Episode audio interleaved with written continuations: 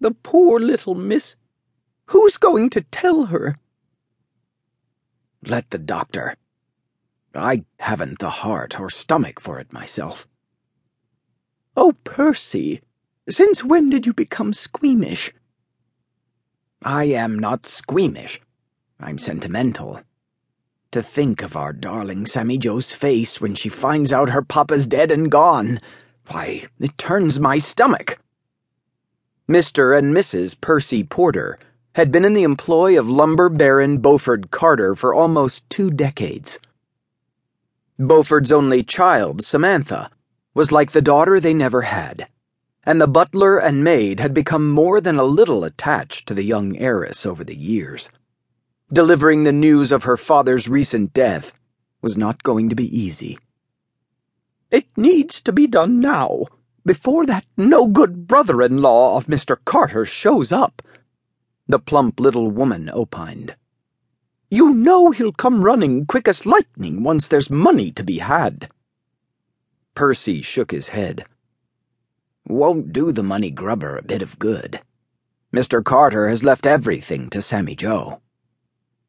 Why, Percy Porter, how did you come by such a thing? Percy shrugged.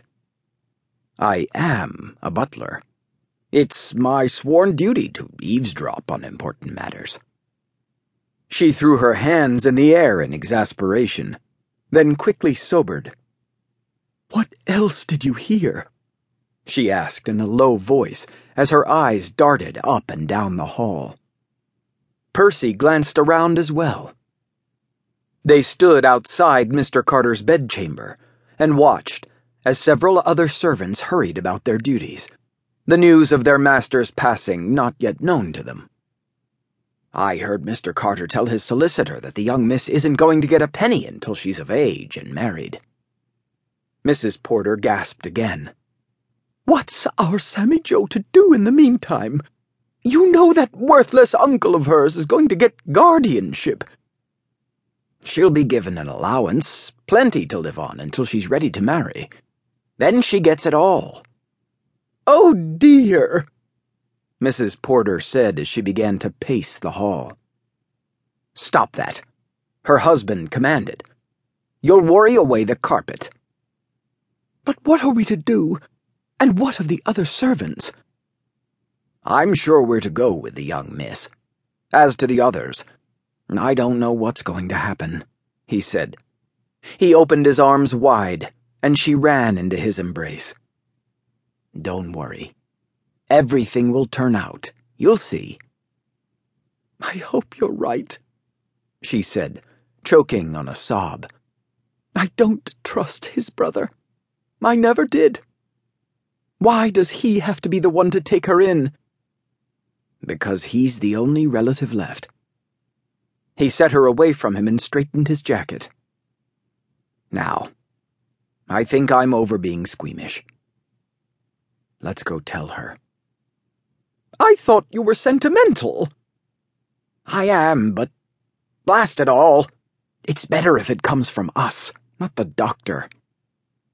His wife nodded her agreement, and the two of them went to tell young Samantha Joe Carter that she was now an orphan. New Orleans, February 1871. When you're done with the floors, be a good girl and pick up my laundry from Mrs. Daggett, will you? The old bat hurt her ankle and can't deliver this week. What a sorry excuse. Next thing you know, I'll be fetching my own meals. Yes, Uncle, Samantha said as she wiped her brow with the back of her hand. He looked at her and grimaced. See that you wash your face before going out in public. I'll not have the neighbors accusing me of abuse again. What business is it of theirs how I run my household? None, Uncle, she said, her body aching like it hadn't in ages. He'd worked her to the bone these last two weeks, and had given no indication of letting up. She wanted to do more than wash her face before she went out. She wanted a hot bath in the worst possible way. I'm off to work. Be sure my dinner is ready on time. If it's not, I won't be pleased. You don't want to spend another night in the attic, do you?